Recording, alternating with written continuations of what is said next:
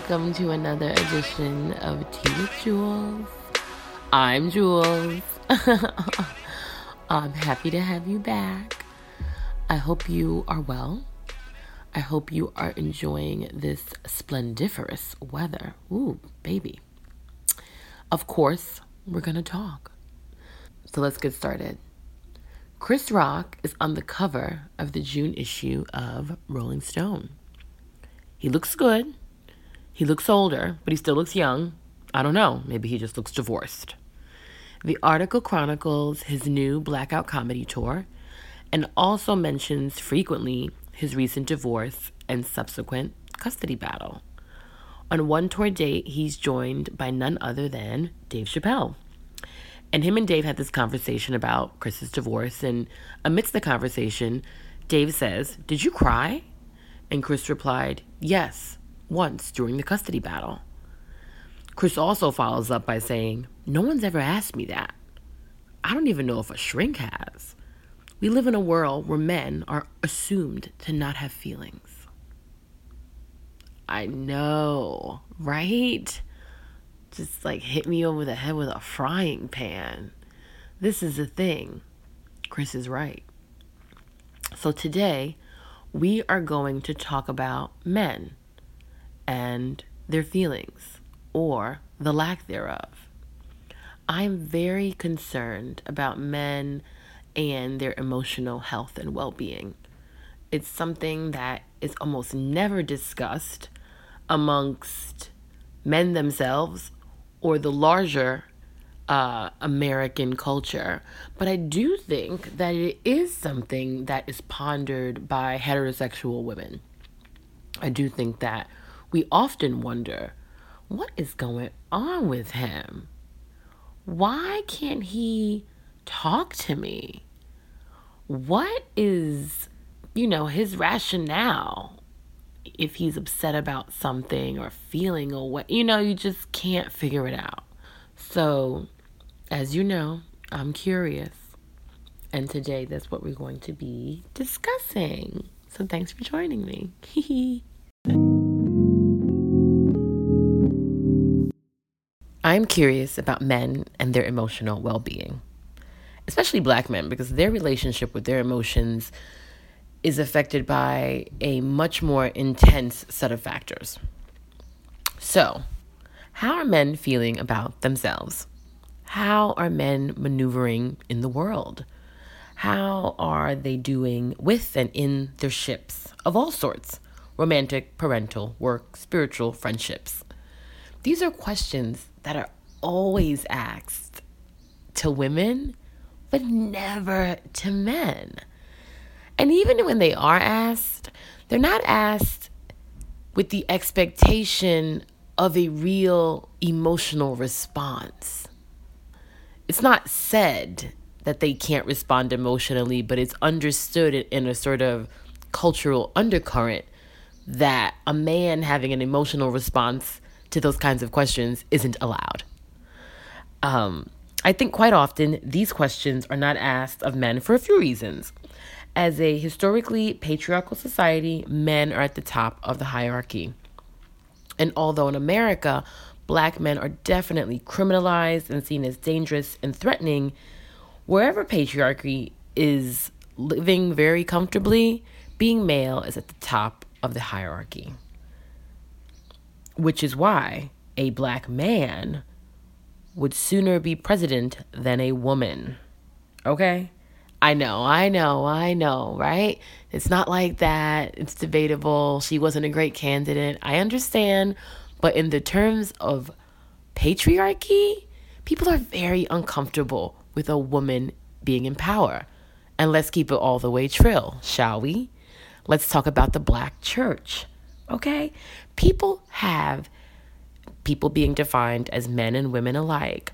People have a problem with female pastors because the pulpit, which holds a particularly sacred space in our community, is rooted in leadership and power, is seen as a space for men. That is not the space for women. That is not where women are allowed to be. We're not allowed to be powerful. With patriarchy still permeating throughout any society, the assumption is that men are fine. In fact, they are better than fine. They are indomitable and indefatigable. They have a privilege simply because they are male. So, no, they don't have feelings. They don't feel hurt. They don't feel sad. They aren't heartbroken.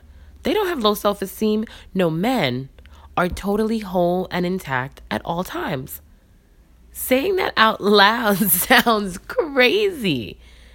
Our culture treats men like they are machines, null and void from the very thing that makes them human feelings.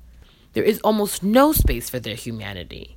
Humanity that is defined as a vast spectrum of thoughts, ideas, feelings, and emotions. The emotional space that they can have are emotions that have been deemed masculine, like anger and aggression. Wasn't that part of the allure for the Trump constituency? He was angry about the status quo of big DC politics and was going to aggressively implement changes to it. Being inhumane and hostile to change was part of his appeal. In fact, he was rewarded for it. What if Trump behaves that way because he's fallen prey to socialization? What if he's just operating within the socially acceptable confines of what it means to be a wealthy white man in America? What if he's just a mirror for the standards that have been put out into our culture? Socially acceptable for men and for women. Ah, gender roles. Boys are tough, girls are soft, boys are good at math, girls are good at language.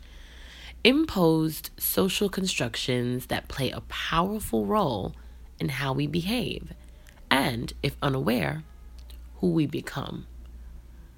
I was dating this guy once, and he asked me, sort of presumptuously, Don't you want a man that will take out the trash, fix the car, and build you a bookcase? To which I responded, Hmm, not necessarily. I appreciate the sentiment for sure, but what I saw was a young black man living in the inhabitable box of male gender roles. Him fixing my car, that's cool. I'm okay with it, but that pales in comparison to sharing his thoughts and ideas with me. I mean, isn't that why God invented mechanics? Male gender roles, like female gender roles, are dangerous because they don't have any regard for the expansive nature of people. They don't make us bigger, they make us smaller. Yes, I love to cook and wear the color pink like it's my job, but I also assembled all the furniture in my apartment myself, and I own my own business. Gender roles are not rooted in humanity, they're rooted in stereotypes. I think men are suffering trying to live up to unrealistic and failure friendly male gender roles. I think they are suffocating trying to live up to what it means to be male, to be a man. Not only is being a man, quote unquote, unrealistic, it's also fatal. The American Foundation for Suicide Prevention states men are three and a half times more likely to commit suicide than women. In 2015, men accounted for 7 out of 10 suicides. And in 2015, the Centers of Disease Control and Prevention found, for the first time, the suicide rate of black children between the ages of 5 and 11 doubled between 1993 and 2013, while the rate among white children declined. Suicides have nearly tripled amongst black boys, in particular, a steady incline over the past decade. Suicide is the third leading cause among black people ages 15 to 24. So, all men are statistically more likely to commit suicide. But in recent years, young black men are more apt to kill themselves, which I have no doubt is linked to the intensified racial dynamic occurring in general, but in particular between black males and the police. Who would want to live in a society where humans are freely hunted like game and there's no penalty for it? Not to mention the constant stress of poverty and violence in marginalized and under resourced communities that sinking feeling of progress being out of reach is enough for anyone to second guess their existence.